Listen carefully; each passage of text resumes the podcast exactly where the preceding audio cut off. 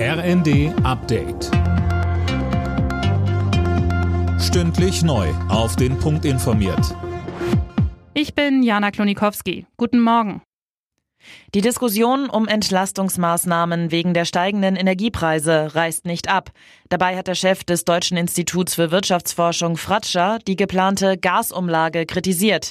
Den Fokus auf die Rettung von Energieunternehmen zu legen, sei der falsche Weg, sagte Fratscher in der A R D. Und weiter?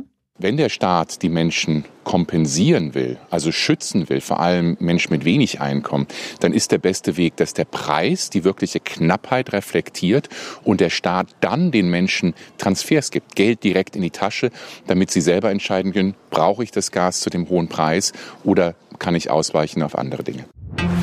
Wegen der steigenden Energiekosten hat Bundesfinanzminister Lindner eine schnelle Reform des Strommarktes angemahnt.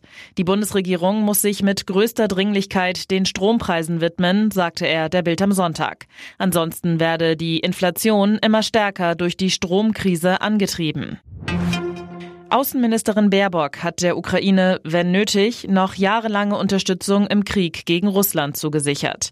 Die Ukraine verteidigt auch unsere Freiheit, sagte die Grünen-Politikerin der Bild am Sonntag.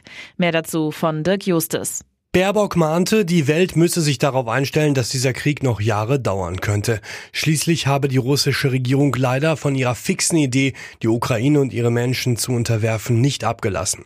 Die Ministerin stellte sich auch hinter die Ansprüche der Ukraine auf eine Rückeroberung der von Russland annektierten Halbinsel Krim. Auch die Krim gehört zur Ukraine, sagte sie. In der ersten Fußball-Bundesliga ist das Topspiel am Abend zwischen Bayern München und Borussia Mönchengladbach eins zu eins ausgegangen. Außerdem spielten Hertha B S C Dortmund null zu eins, Schalke Union Berlin eins zu sechs, Mainz Leverkusen null zu drei, Hoffenheim Augsburg eins zu null und Leipzig Wolfsburg zwei zu null.